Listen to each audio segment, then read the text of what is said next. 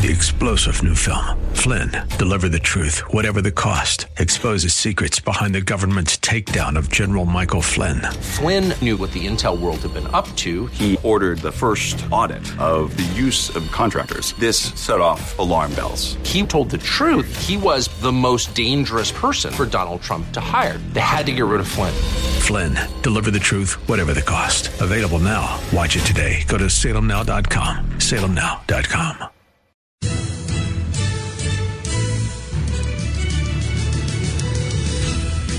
Welcome to another thrill-packed edition of Unite, IE Radio, the radio show for the most important political office, that of the private citizen. My name is Greg Brittain with the Redlands Tea Party Patriots and Unite, IE coalition of conservative and patriot groups where our mission is to unite freedom-loving, America-loving Americans and magnify our strength and effectiveness in making and keeping America great free and prosperous.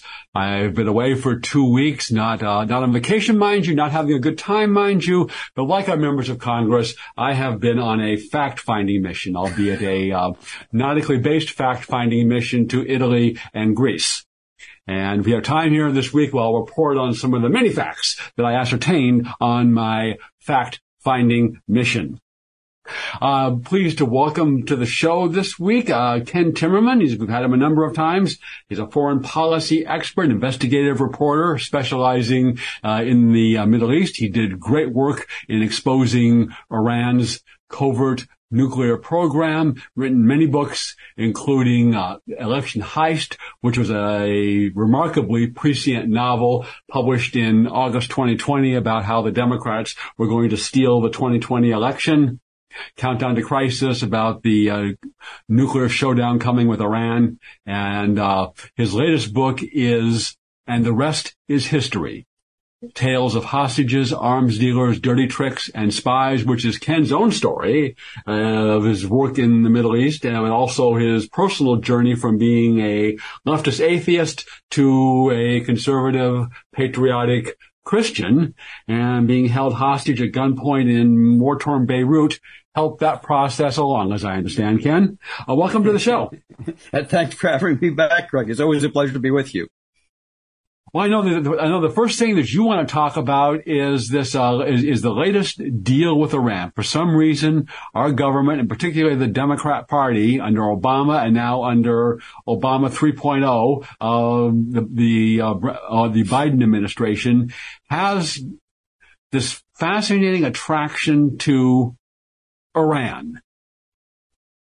Not just to Iran. It is not just to Iran that they have the attraction. It is to the mullahs in Iran. It is to the Islamic regime in Tehran, this uh, un-Iranian foreign implant of Islam in old, uh, old Persia, old Iran, uh, where you have uh, different peoples who are not Islamic to begin with, Kurds and Lurs and Bakhtiaris and Azeris, and then you have this implant of uh, first Sunni Islam and then finally Shia Islam, and ultimately Khomeiniism, which is completely different altogether. You know, one of the stories I tell in my book, and the rest is history, is meeting a Grand Ayatollah uh, in Paris. He was an exiled Grand Ayatollah. His two brothers, also Grand Ayatollahs, were under house arrest in Iran.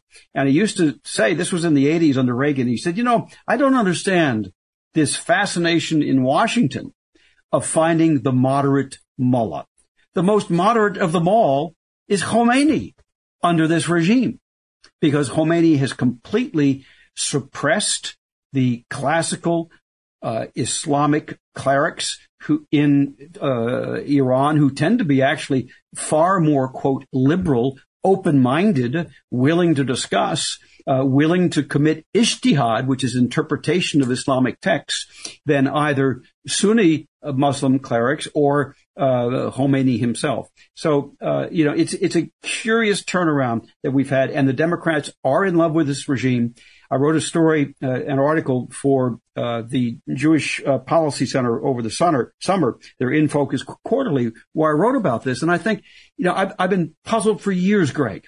Why is it the Democrats have this love affair with the mullahs in Tehran. Why is it? Uh, they always get, you know, screwed by them sooner or later, but they still have this love affair. And it's because they have something profound in common. So profound in common, it cancels everything out, everything else out. The mullahs hate America. They want to destroy America as it exists. They envision a war, a, world without America.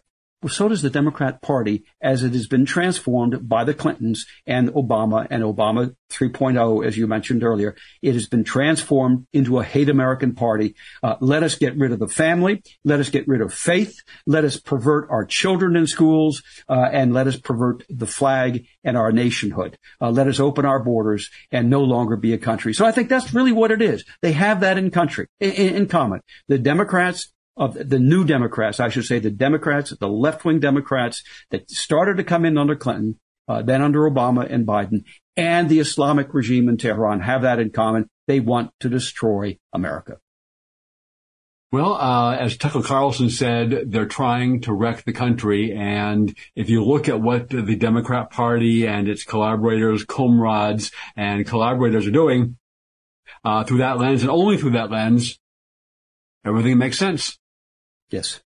And that's right. It, it, does make sense. And, and that's, that's really about the only way to understand it. How can you have a, uh, a democratic system where every four years people go to the polls? Uh, one, one year your party wins. The next year your party loses. Uh, and you don't go out and take to the streets uh, with guns in hands, or or or uh, you know have riots and uh, attack stores and loot and the rest, because you know that you'll have a chance another day. Well, how can you have that system if sixty or seventy percent of the people no longer believe that the elections are fair and free and that the outcomes are true? So this is another thing that the Democrats are trying to do. They are eroding faith in our election system, uh, making people cynical. Uh, and by the way, a lot of friends that I we talk about this a lot, especially since my book, The Election Heist. Uh, one of the problems Republicans have, have is that they always fight the battles of yesterday. I'm afraid that the Republican Party will fight those battles of 2020 and not figure out how the Democrats are going to try to cheat in 2024 because they will. Well, absolutely. And why shouldn't they? Because it worked so well in 2020 without any adverse consequences. In fact, they even got most, most elected Republicans were willing to join them in certifying this is the most secure election ever in American history. Right. Right. Disgraceful. Absolutely disgraceful.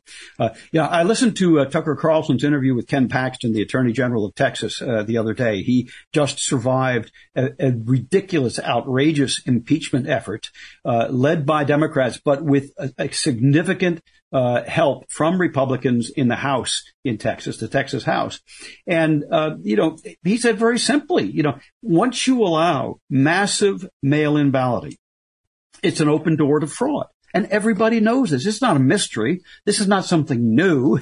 the, the, the French got rid of this in 1973 because they saw the Corsicans were trying to stuff the ballot boxes with these mail-in ballots. You have to vote in person in France. Oh, by the way, you have to vote in person on election day in France. And oh, Greg, this is a revolution. And at 8 p.m. when the polls close, at 8.02, you get the first results.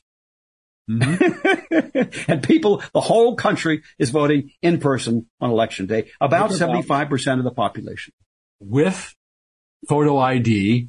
Yes. Ballots are hand counted, and they know the results by the end of the day. Yep, absolutely. What a revolutionary idea! Can you think of it? Yeah, in fact, all across Europe, there's if they allow any kind of mail ballots at all, it's very restricted, such as deployed military, uh, what have you, but it's a very, very restricted because they actually care about the integrity of, of their elections. And, and as you point out, um, unless there is, unless people believe in the, uh, that the elections are honest, as you said, that I, I may lose this time, the other side got more votes, but it was an honest election, and that's how we decide things. And two years and four years hence, there's going to be another honest election, and one after that, and one after that. Right. And you're, you are, and we're veering from, from Iran, but you're absolutely right. The, the, the system will not survive when most people think that's not so. That's absolutely correct. And, and I, I, fear that that is exactly where we're heading. And you have, uh, uh, unfortunately, a large number of Republicans going along with it. Uh, you know, I think in particular, Brad Raffensperger, the Secretary of State, who inexplicably was, was reelected in 2022 after having completely botched the 2020 election. He signed a consent decree with Stacey Abrams of all people in March of 2020, uh, doing away with signature verification on absentee ballots, on, on mail-in ballots, and basically generalizing mail-in ballots for the November election and for the runoff elections for those two Senate seats. Well, guess what? As a result of that, uh, when they stopped the counting on election night, which by the way, they're not supposed to do, but when they stopped the counting on election night to figure out how many ballots they needed mm-hmm. to be able to to win the election. Uh, well, guess what? Then they just had those ballots. No, ba- they were already out of the ballot envelopes. No signature verification, and into the machines they went. Uh, this is absurd, and it's and it's uh, outrageous that a Republican Secretary of State would go along with this. Well, I think that uh, he's in, Raffensperger's in on it. And whether he's really a Republican or whether I know in Republican states and Republican areas, the Democrats will run as Republicans.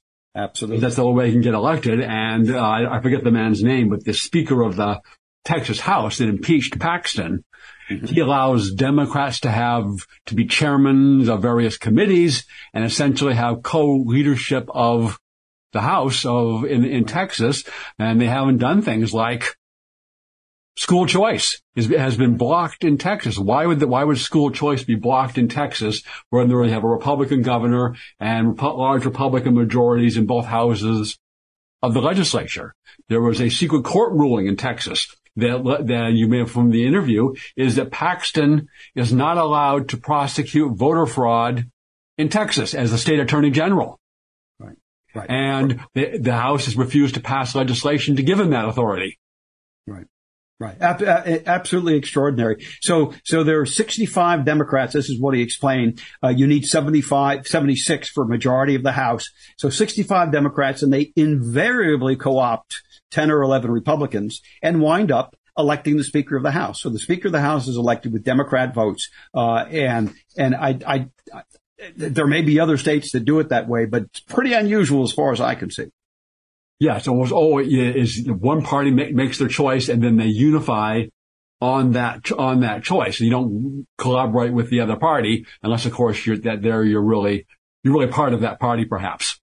Um, and, and by the way, there, there, just one last point on this is that, you know, there are a lot of Republicans who are getting, who were very, very close to doing that uh, in January when they were going through 15 votes for Speaker of the House, 16 votes for Speaker of the House, and and you could hear them the kind of grumbling going on behind. Well, hey, why don't we just kind of throw this in and and get a compromise candidate that the Democrats will back? And and thank goodness that Matt Gaetz and, and Lauren Boebert and and and Mary uh, Marjorie Taylor Greene and the rest of them finally made the deal with Kevin McCarthy, and they're holding him to the deal. I think we're going to see uh, just how how uh, how strongly, how strictly they hold him to the deal in the next two days. Yeah, we'll see. Yeah, we'll see whether because Republicans have always capitulated on these spending yes. bills because they they think they're going to get blamed for a government shutdown. Um, which is which of course is only a partial government shutdown. The right. vast majority of government continues uh, unabated, including and we can all take we can all be rest assured and take confidence in the fact that if there's a government shutdown, money will continue to go to Ukraine. I feel uh, better I, about that. I don't know about you.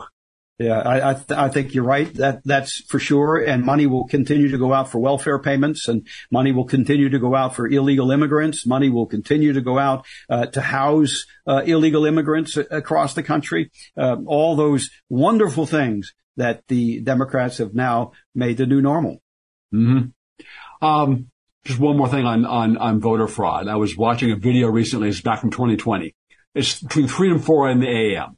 A smoked glass rental car from Pennsylvania shows up at the vote count center in Detroit. Some guy comes out, hands the driver something through the window. Then a van pulls up and they unload a bunch of boxes. Mm-hmm. Then a little while later, the same car comes back, same exchange through the window. Another van pulls up and unloads a bunch of boxes. Hmm. Now who could, now who could possibly doubt the integrity of that election? That's right. And of course, each one of those individual ballots inside of those boxes had the signature verified and, uh, you know, it, it, you know, in every election, uh, I think it was in, uh, again in Georgia, in every election, there's, there's, you know, 2%, 3% of, of ballots rejected because of signature verification. In this election, it was 0.0 0.2 or 0.03 rejected. Uh, so there's essentially no signature verification. Right. And I was, uh, Jenny Beth Martin, the, the, the, the, chairman or president of Tea Party Patriots National was a volunteer paralegal when they were working the case in Georgia. And there are a whole series of categories. I'm not going to go through that, but one of the ca- of illegal votes. One of the categories was 15,000 people who had filed change of address forms before the election to move out of state. Right. And this is a, this is a state where the the margin of the margin was about 11,000 votes. That's that's absolutely right. Yeah. Let's take a pause here and hear from our sponsor, Ed Hoffman of United American Mortgage, the place to go for your real estate lending needs. Back after this.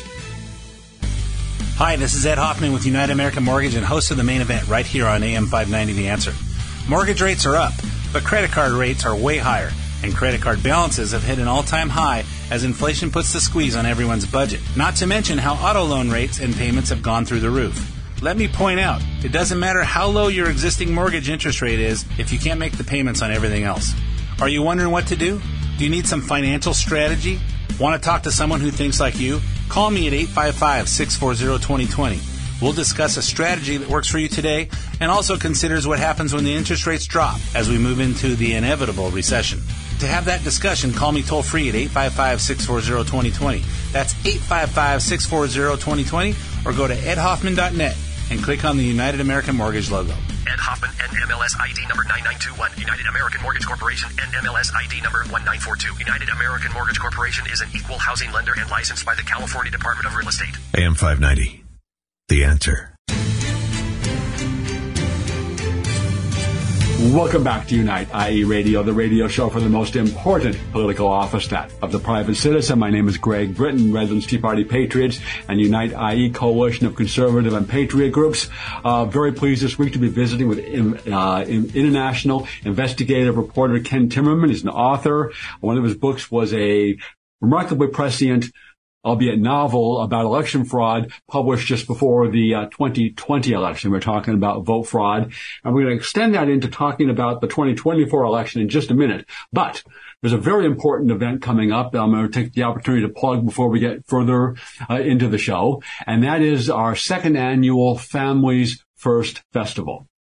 Uh, the family is the foundation of human society and civilization, but our families, children, and parental rights are at risk as uh, never before, uh, including from institutions that parents used to be able to trust. So we've created this festival. It's going to be October 14 between 11 a.m. and 4 p.m. at the Ark Church in Redlands. That's 1307 East Citrus Avenue.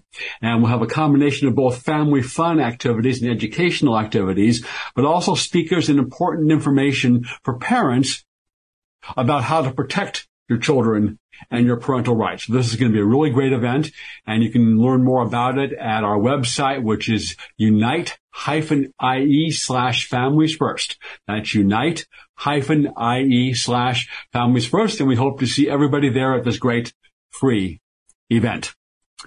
Um, Turning back to our going on from a vote fraud to the 2024 election, um, as as you may know, for Republicans to win, they're kind of like drawing a whoever the candidate is, to an inside straight, a poker analogy, is a Republican candidate has to win every state Donald Trump won in 2020, plus Georgia, Arizona, and Wisconsin to get to barely enough 271 electoral votes. So any one of those states and the Republican candidate cannot win. Um, Pennsylvania and Michigan might be conceivable possibilities, but I think they're even more remote.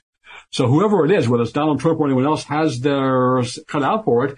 But as you as we mentioned, Secretary of State Raffensperger, that facilitated Democrat Party vote fraud, is still in office in Georgia, as in Fulton County hasn't been fixed. That's where Atlanta is.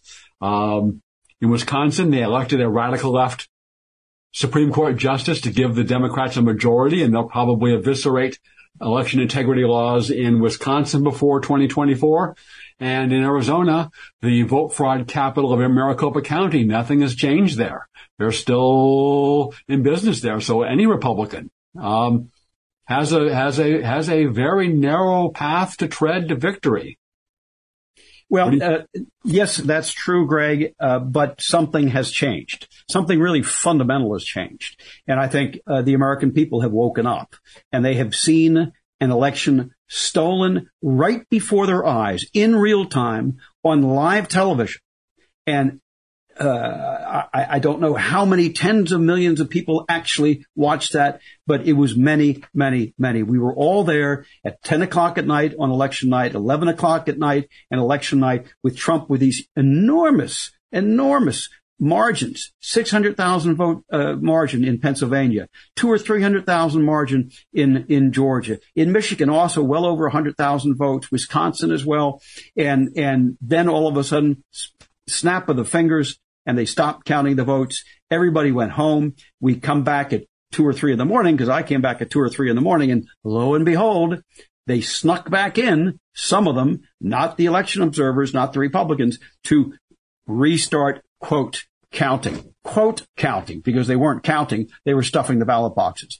And mm-hmm. then the rest of us, you know, came back at eight, nine, ten o'clock in the morning and say, Oh, Joe Biden just won Arizona. Oh, Joe, Joe Biden just won. Looks like he's going to win Georgia. Oh, Joe Biden just won Pennsylvania. You know, the day before the election, Greg, I listened to a remarkable uh, uh, uh, presentation by I think it was Jen Psaki. It was a a female spokesman for the Biden campaign, and she was kind of gloating. She put a series of slides on the screen, and I was so uh, taken by them, I downloaded them. I still have them. Uh, uh, this is something for the history books. And she said, "We have banked." This word, I hate it. We have banked so many votes in early votes that in Pennsylvania, for example, Trump would need to get 62% on election day of the election day vote if he were going to win. Well, guess what? Trump won 66% on election day. Uh, in Georgia, we banked so many votes, Trump would have to win 64%. Well, guess what? He got 67% on election day. Michigan, he'd have to get 68%. He won 69% and on and on and on. Uh, those are real numbers, uh, by the way, as far as I can recall. But it was it was that difference. You know, he would have to get this percentage and he blew beyond all of that. And that, I believe, is why they stopped the counting. They stopped yeah. the counting because they realized that the turnout for Trump was just so overwhelming that uh, they had to backfill uh, the ballot boxes, uh, Plan B, so to speak. And and so that's the kind of thing. People woke up to that. They saw it. Uh, they they they believe their lying eyes. You know, not like Gabe Sterling, the uh, Georgia director of elections, who's actually paid in part, if I'm not mistaken, by Dominion um, uh, to to basically to manage their machines. Um, and he was the one who was telling us uh, with the video behind him showing exactly the contrary. Well, they did not take, uh, Ruby and her daughter did not take ballot boxes from under the table, take ballots out of them and stuff them into the machine. No, no, no, no. They were taking ballots from the tables and putting them into the boxes and then securing them and putting them under the table. The video showing them stuffing the ballots into the machines over and over was playing right behind him. You know, it was like Baghdad Bob but they but they say it and uh, they got away with it as we, as we mentioned before. They got away with it and suffered no consequences. Uh, I'm sure you watched Dinesh D'Souza's movie about uh, 2,000 mules. Absolutely. And did they, uh, they? They caught a few. They caught a few of the mules but uh, the, the, mules were people that were carrying around stuffing ballot boxes in, in, the, in, these, in these boxes around, often in the middle of the night, making multiple stops during the middle of the night. Is they never pursued them beyond that. They never they never pursued them back. Okay, well, where'd you get the ballot? You know, we'll give you a better a favorable deal here if you tell us where you got the ballots. And execute search warrants at those places and gather all their electronic devices. Because um, there are never attorneys general who are willing to do that. Uh, uh, now, again, going back to ten, uh, Paxton for a second in Texas, uh, Paxton filed 12 lawsuits in 2020 uh, against 12 liberal counties, 12 Democrat-controlled counties in Texas who wanted to generalize mail-in ballots without signature verification. And as he ex- explained on this interview with Tucker Carlson, he won all 12 of them. And if he had not won those lawsuits, Texas quite probably would have gone Democrat in 2020. And the day Texas goes Democrat, the Republican Party is finished. rationally. And it would take, uh, I think the, whether there was a Senate seat up for, yeah, it's not just the, it's not just the presidency. It's also, right. uh, there's also two, uh, two Senate seats there as well. Right. Uh, we're almost out of time here. Um, Last question from the subject. Can you estimate what is the how, what is the limit on how much vote fraud they do? How many ballots can they stuff? Uh, Greg, as many as they need. And that's what they were determining when they shut down the county. How many do we need? Remember they had that enormous container truck packed with ballots? Who knows how many of those ballots they used? They used as many as they need. That's the problem. They do what they need to do to win. Mm-hmm. I'm reminded back in 2008 uh, that uh, the Democrat primary, the mayor of Gary, Indiana, supported Hillary Clinton. They had the primary. It was after midnight. The reporters were clamoring for results, and the the mayor literally came out and in a moment of the truth slipped out, says, urging them to be patient. We're just trying to see what we need. exactly. There you go. there uh, you go. Okay, stay tuned for the exciting second half of Unite, IE Radio. Hi, this is Ed Hoffman with United American Mortgage and host of the main event right here on AM 590 The Answer. Mortgage rates are up, but credit card rates are way higher, and credit card balances have hit an all time high as inflation puts the squeeze on everyone's budget. Not to mention how auto loan rates and payments have gone through the roof. Let me point out, it doesn't matter how low your existing mortgage interest rate is if you can't make the payments on everything else. Are you wondering what to do? Do you need some financial strategy? Want to talk to someone who thinks like you? Call me at 855 640 2020. We'll discuss a strategy that works for you today and also considers what happens when the interest rates drop as we move into the inevitable recession. To have that discussion, call me toll free at 855 640 2020. That's 855 640 2020 or go to edhoffman.net and click on the United American Mortgage logo. Ed Hoffman, NMLS ID number 9921. United American Mortgage Corporation, NMLS ID number 1942. United American Mortgage Corporation is an equal housing lender and licensed by the California Department of Real Estate. AM 590. The answer.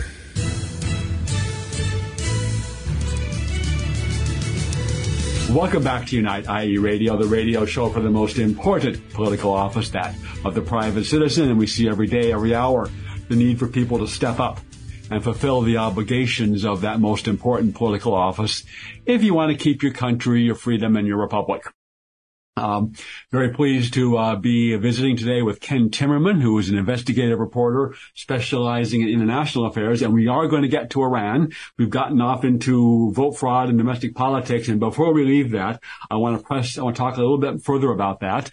Um, Ken lives in Florida, and where they have Governor DeSantis, who seemed to do a pretty good job in um, in Florida, but has been, for me, has been a surprisingly, a surprisingly dud of a candidate. Uh, uh, on the on the on the national stage, and yeah. uh, hasn't hasn't gotten. He's having trouble staying in second place. Never mind gaining on Donald Trump. What's your assessment, Ken? Well, uh, okay. I, I, I live in Florida. I, I love Ron DeSantis. Uh, I love him as our governor. Uh, I think that he did a great job during COVID. Uh, every time that uh, I would go out to see my buddies in the Geezer Bar, we would drink a glass to Don, Ron DeSantis because otherwise we wouldn't be there. We wouldn't be able to go out to a bar. Um, uh, I had a daughter who came down from my former nesting place of Maryland to escape uh, from the, the horrible lockdowns up there. So he did a, a great job during COVID. Uh, we love what he's doing here in Florida, and we certainly hope that he's going to stay to the end of his four-year term in 2026 and set aside this pathetic delusion that has somehow gotten hold of him that he can challenge uh, Donald Trump in this primary. Nobody's going to challenge Donald Trump. Uh, Donald Trump could be in jail and he would win the primaries. Uh, he could be in jail and win the general election, and then the the uh, uh, the Chief Justice of the Supreme Court would have to come to the jail jail cell, swear him in, and then his first act would be to pardon himself. I mean, these are things that uh, you could never have written as a fiction. And I like to write fictions because I like to kind of help people to imagine how the world could be, you know, either dysfunctions or in some cases good things happening. But generally it's dysfunctions. And my book, The Election Heist, was about the dysfunction of an election. So there are things going on in this country today that you could not have written as a novel two years ago, four years ago, six years ago, but now are incredibly plausible. That is a plausible scenario of Donald Trump being sworn in as president uh, in a jail cell and then getting out the next day uh, to overwhelming applause and riots in the streets run uh, by Antifa and by the Democrat Party. Um, you know, these days, who could say, who could say something, oh, that, oh yeah, that could never happen. Um, yeah, because what you could, what you, what was impossible and could never happen yesterday is now old news today. That's right. That's right. Who, who could have, who could imagine that, uh, sending your children to grade school could endanger them and their identity for the rest of their lives that they could be indoctrinated into believing that somehow they could they could choose their sexual orientation that that was something that was a, a matter of choice and not decided by God. Uh, these are things that just went beyond our imagination. It's one of the reasons I write fiction. Again I think it's really important we fail with a failure of imagination that's how we can fail as a society. When you do not imagine the things that could go wrong and take steps to prevent them from happening in your country, that is when you you um, uh, you fail. By the way, the Constitution is a great counter example. Is a great counter example. The founders understood how badly things could go. Uh, they understood tyranny. They understood the tyranny of the majority. Uh, and they built these extraordinary checks and balances to prevent that from happening in this country. Why do the Democrats want to subvert the Constitution? Why do you have a New Mexico governor who thinks that she can simply uh, void the Second Amendment, that she has the power to do that? Well, because the Constitution uh, limits what people like that are able to do. The Constitution protects us from government. It does not uh, tell government what it can do to you. It protects us, we the people, the citizens, from government, and that's uh, why is so much under attack by the left. Mm-hmm. Uh, it is the longest surviving constitution and the longest surviving uh, republic in the Amen. world. And uh, coming back to our to our opening, if you want them to continue, uh, we all need to uh, step it up more than a notch or two to uh, to save our country, freedom, republic, and constitution. Um, Amen. I, so I, I, infer, and you can confirm or not, that you think is is do you think Donald Trump is the never mind whether you support his policies or which one you would ideally like to have as president, is he is he the Republican most likely to win? I think he is. I think he is the most likely to win the general election, and and because he has a a very simple um, uh, thing to convince people. Are you better off today than you were four years ago? Uh, is the world a safer place today than it was four years ago when I left office? Uh, is the border, uh, our southern border, is it more secure today than it was four years ago? Are your 401ks uh, larger today than they were four years ago? And and then he goes on and and and gives his speech about all the things that he accomplished in in the four years in offices in office. And the most extraordinary thing, Greg, to me, is the promises that he kept. Here is a man who had never been elected to political office before, who made promises during the campaign and kept them. He kept them. He kept the promise to move the U.S. embassy uh, to Jerusalem, the capital of Israel. Um, and, and he kept the promise to work on the border. He said, we're going to build a wall. Well, he, he built as much of the wall as he could possibly get uh, the Republicans in Congress to allow him to build. Uh, unfortunately, there was, there was obstruction from both Republicans and Democrats. Uh, but he, he jammed through as much as he possibly could.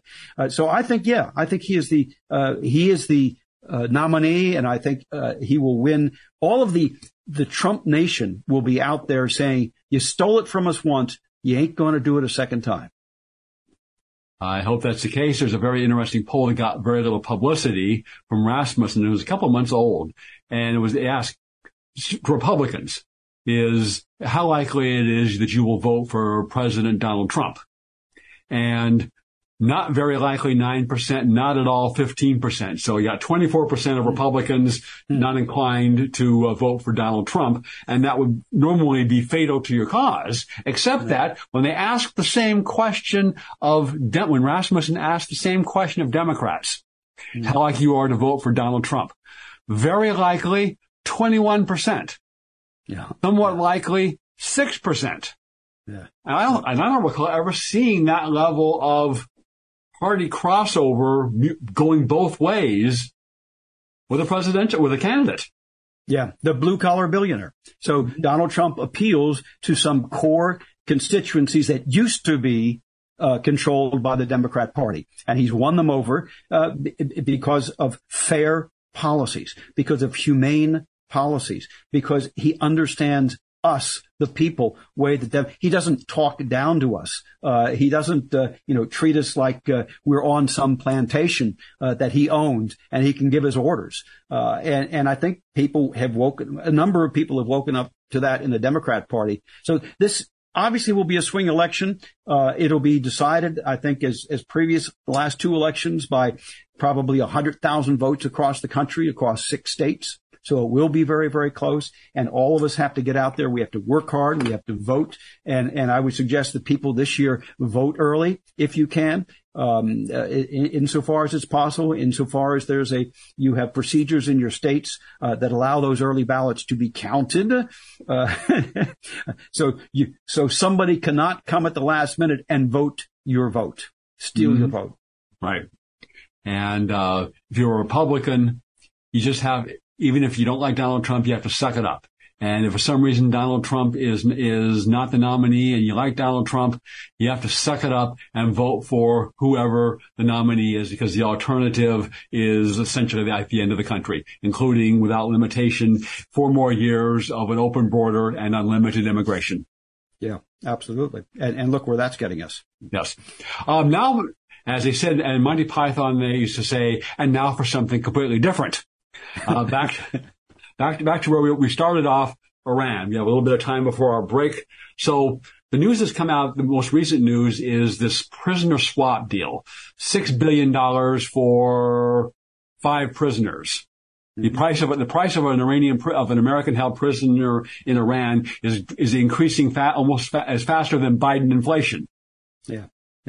Yeah, it's it's it's it's extraordinary, uh, and and not just uh, uh, six billion dollars, but also five Iranians, uh, some of them Iranian Americans, who were in U.S. jails, convicted of high tech espionage. Uh, in most cases, one I believe was convicted of supporting terrorism, uh, and two of these five they didn't even want to go back to Iran, which was kind of hilarious. uh, so they got pardoned by Joe Biden. One of them is staying in this country and one of them is going to Canada. Uh, but no, this is the kind of thing. Look, I was a hostage. Okay. I was a hostage in Lebanon. I write about that in my, in, in my latest book and the rest is history. You can, you can read about that at my website, kentimmerman.com. Uh, and when you are a hostage, uh, obviously there's nothing more important than freedom. Uh, and freedom is worth dying for. There are moments when you are ready to lose your life if you must to regain your freedom. Uh, so I have a great deal of sympathy for people who are being held hostage. Uh, and, and uh, uh, but I, I, don't think that government as a policy should pay ransom for those hostages. Uh, try to get them out. Sure. Conduct a military operation. Absolutely. I was ready to die in a military operation to try and save me. I would have, I would have been thrilled to have had that and I would have died happily. Uh, you know, easy for me to say. You can say all these years later, but seriously, uh, we were we were ready to have uh, a tank burst through the walls of the uh, underground cell where I and, and other uh, uh, French, a couple of Frenchmen and Lebanese were being held. Uh, so this just invites paying ransom for hostages invites the Iranians to take more hostages. I really would encourage. I know uh, in California, you, there's a very large population of Iranian Americans, uh, and this is a community that has made a tremendous contribution to America uh, in terms of wealth, in terms of talent, in terms of patriotism. There are a lot of Iranian Americans who like to go home uh, to their home country, to their to their mother country, uh, uh, to see family members, parents, grandparents, whatever. I would strongly urge you not to do so as long as Joe Biden is president, because you can run the risk of being taken hostage for no reason whatsoever, just because you have an American passport. One of the hostages uh, was Siamak Namazi. Now, Siamak Namazi was a pro-Tehran lobbyist in Washington. He liked the mullahs. He liked the Iranian regime, and yet they still took him hostage. They put him in jail uh, because he had run afoul of the ruling faction. Iran, the, the Iranian regime today is pretty much a factional uh, government, and he ran afoul of the ruling faction. So you can never be sure if you're mm-hmm. an Iranian American going back to Iran uh, what could happen to you, and especially when you have an American government willing to pay ransom pay- payments, it would be foolhardy to do that. To go back. You're, you're worth at least 1.2 billion dollars as a hostage. Yeah, yeah, it's it's it's just phenomenal, phenomenal, and and it's a, it's a disastrous, disastrous policy. Putin's looking at this as well. North Korea is looking at this. Uh, you know, Mike Pompeo recently reminded us that when he was Secretary of State, uh, he went to see uh, Kim Jong Un, um, and uh, there were three Americans at that point still in North Korean jails, held hostage, and he said. Uh, your Excellency, I think is what he called me. He said, Your Excellency, uh, I'm about to get on my airplane. We would very much like to have three Americans going back with us. We're not going to give you anything. We're not going to promise you anything for it. Uh, but as a gesture of goodwill, we would like to have those Americans on the plane. And they were on the plane when he left. And that was in not Pompeo was more Donald Trump. Uh, yes. The um, combination of fire and potential friendship and benefits, yes. Um, yes. persuaded uh, Kim Jong Un to uh, modify his policies. Uh, let's take a pause here, but we are going to come back to Iran because there, that's probably what, in terms of what's dangerous to America, in my view, that's probably the most dangerous country presently in the world. After this word from Ed Hoffman of United American Mortgage, the place to go for your real estate lending needs. Back after this. Hi, this is Ed Hoffman with United American Mortgage and host of the main event right here on AM 590 The Answer. Mortgage rates are up, but credit card rates are way higher, and credit card balances have hit an all time high as inflation puts the squeeze on everyone's budget. Not to mention how auto loan rates and payments have gone through the roof. Let me point out, it doesn't matter how low your existing mortgage interest rate is if you can't make the payments on everything else. Are you wondering what to do? Do you need some financial strategy? Want to talk to someone who thinks like you? Call me at 855 640 2020. We'll discuss a strategy that works for you today and also considers what happens when the interest rates drop as we move into the inevitable recession. To have that discussion, call me toll free at 855 640 2020. That's 855 640 2020 or go to edhoffman.net and click on the United American Mortgage logo.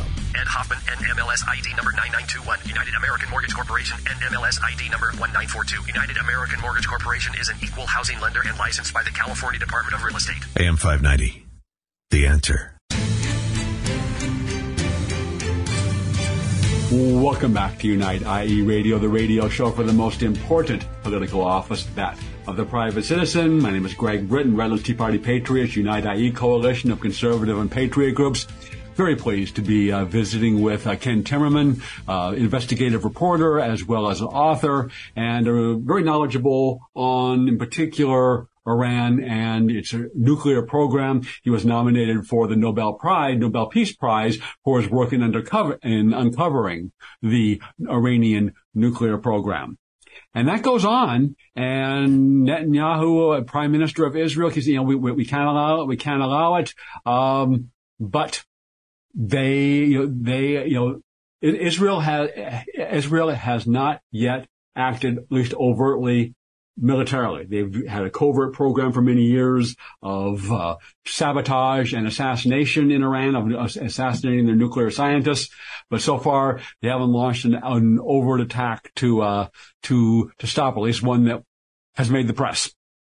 Um, well, that's correct. That's correct. And, and I think uh, one of the reasons, Greg, is precisely because they've had such tremendous intelligence successes. Uh, you mentioned assassinating nuclear scientists. There are well over a half a dozen of them, including the head of the program. they managed to schwack. Uh, they got the head of the ballistic missile program as well. Uh, they they managed to sabotage uh, a a large uh, ballistic missile manufacturing facility, uh, not done with uh, fighter jets, uh, but we don't know exactly how. But it was sabotage, a very large explosion. Uh, they carried it out. What I think has got to be one of the greatest intelligence coups of all time by any country anywhere uh, when in 2018 they first of all localized where the Iranian regime had hidden their nuclear archive showing all the progress, all the documents on their nuclear weapons program, how they were going to make the bomb, showed designs for the bomb. It showed designs for warheads. I mean, this was not, there was no ambiguity in what they found. This was the nuclear weapons archive. And it was in a warehouse in the south of Tehran, nondescript warehouse. The Israelis infiltrated. They had all kinds of agents there. They realized that they had a window between about two in the morning and six in the morning, broke into the warehouse quietly. There were five enormous bank vaults bank vaults. Well, they brought in safe crackers. They cracked the bank vaults and took out uh, 500 file boxes of documents, including uh, tens of boxes just full of CD-ROM, CD disks, which had even more documents stockpiled on them. And then they got them out of the country. They got them out of Iran to Israel. After about three months of analyzing them, Netanyahu went public with this, gave a first press conference. Later on, he went to the United Nations and exposed uh, some of this publicly at the UN. But I've never heard of anything like this that the CIA has ever accomplished or even attempted. An incredibly complicated, complex operation, lots of boots on the ground, lots of talented agents on the ground, and all working together, not sabotaging each other, as sometimes happens in the U.S. intelligence community. And, and the logistics, I mean, this is not um, taking out one flash drive of, yeah material. This is a huge amount of material that needs to be somehow gotten off the property and gotten out of the country. That's a, uh, that's quite amazing. Um, Ethan Hunt could not be reached for comment. exactly right. exactly right. Not one flash drive. That's that is right. Hmm?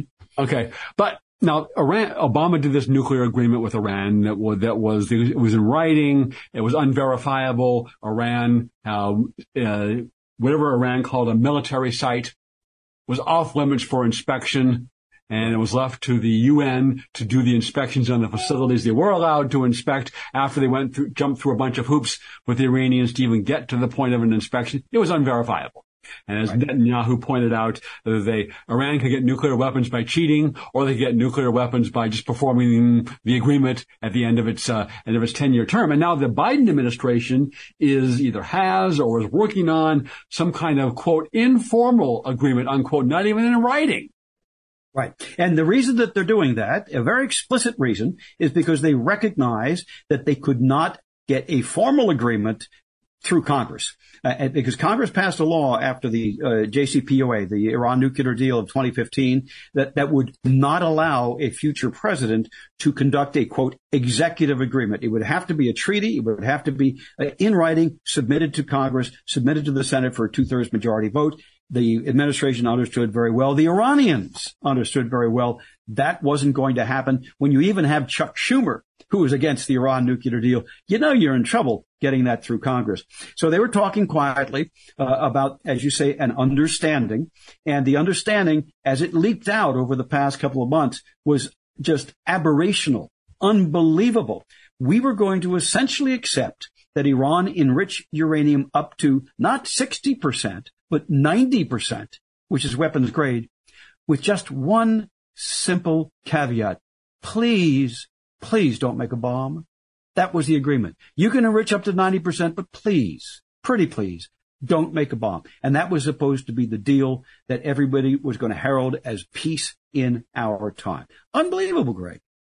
Mm-hmm. Um, unfortunately, it, it, it is all it is all too believable. Um, you know, we're coming way back to the Democrat Party's fascination and affiliation with the mullah regime of in Iran. Um, as you postulate, and I think it makes sense, is they both hate America. Yeah.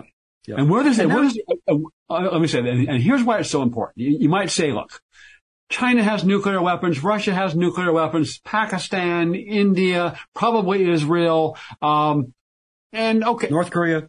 North Korea, and they're, they're, we haven't had a nuclear war. Every, everyone kind of is afraid, you know, realizes what's going to happen, how bad that's going to be, and they don't use them. But Iran's government is a is a is a is a is a, is a different creature.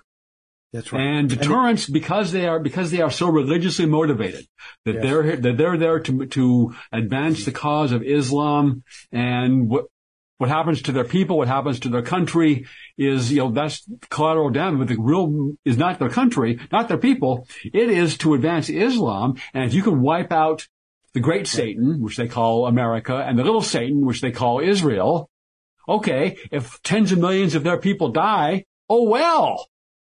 Yes. And they have said that publicly, by the way. They have said that publicly. Rafsanjani, when he was president, a so-called moderate, said that in 2000. He said a war, a nuclear war with Israel is conceivable. Millions in the world of Islam, meaning Iran, will die. But, and his eyes lit up, Israel will cease to exist.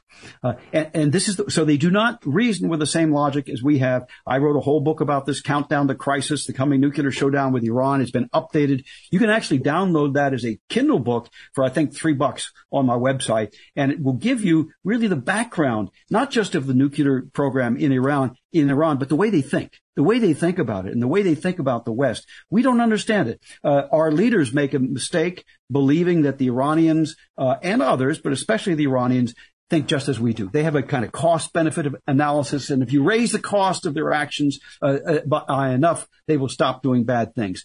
Not true. They just don't care. Right. Uh, so they have a different uh, a different calculus that they use for making their decisions. You know, and here's another thing just to throw out in the in the last we don't have a lot of time but the last minute or so the iranians have also been very very skilled at infiltrating american politics infiltrating american uh, administrations. We've now learned in the past couple of days that uh, somebody who has every appearance of being an iranian agent who was certainly a pro tehran advocate before she joined government has become a deputy uh, secretary of defense working for a deputy secretary of defense in charge of special operations. And uh, this is a woman who was corresponding with the Iranian foreign minister at the time of the Iran deal in 2014, 2015. And there are others in the administration who are coming out. Their nuclear negotiator, Rob Malley, has, has had his security uh, um, uh, clearance suspended, uh, and he's under investigation again because uh, of suspicion of ties with the Iranian regime uh, individuals. So they are skilled at infiltrating us, subverting us from inside, and they're very, very happy if they have the capability to destroy us materially as well. We'll, we will have to leave it there. There's so much happening in the world to, to talk about, and we'll certainly have you certainly have you back to continue the discussion. Thank you for your good work and for being on the show. And as always, tune in next week for another exciting edition of Unite IE Radio. AM 590, The Answer. Three star general Michael J. Flynn, head of the Pentagon Intelligence Agency, knew all the government's dirty secrets. He was one of the most respected generals in the military. Flynn knew what the intel world had been up to, he understood its funding. He ordered the first audit of the use of contractors. This set off alarm bells. The explosive new documentary, Flynn, Deliver the Truth, Whatever the Cost, uncovers the facts behind this scandal. Flynn told the truth. He was the most dangerous person for Donald Trump to hire. I find out the worst enemy that I'm going to face in my life is right here in America. They took my assessment and they wanted me to change it. And I was like, I'm not changing it. They had to get rid of Flynn with in depth interviews, archival footage, and never before seen personal records of the man behind the headlines. I just felt like I was drowning. Flynn, deliver the truth, whatever the cost. Available now. Watch it today. Go to salemnow.com. Salemnow.com.